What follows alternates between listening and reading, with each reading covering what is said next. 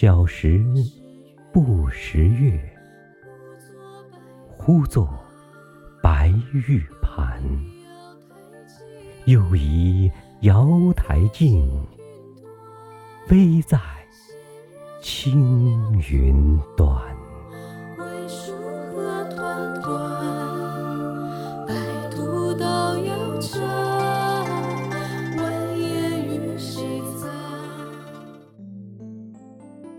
依稀记得，那是一个中秋的夜晚。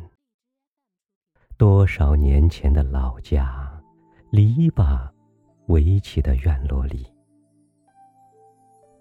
我依在妈妈的怀里，望着安静的天空和天空中那轮安静的月，好奇的问：“娘，这个圆圆的、圆圆的东西。”是不是天上的神仙吃的月饼呢？妈妈故意逗我，那是白玉做的圆盘呢。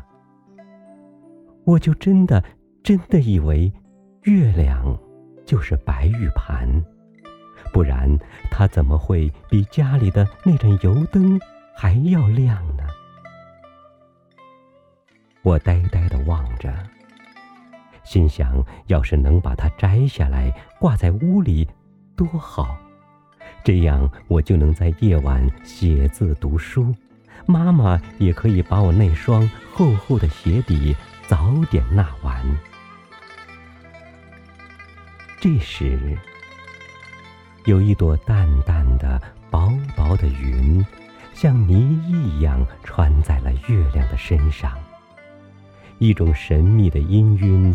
顿时充填在我的脑际。或许，那就是传说中的瑶台仙境吧。飞在青云之上，远离人间，让凡人的羡慕遥不可及。那个儿时的夜晚，我因为对一个月亮的遐想，第一次。失眠了。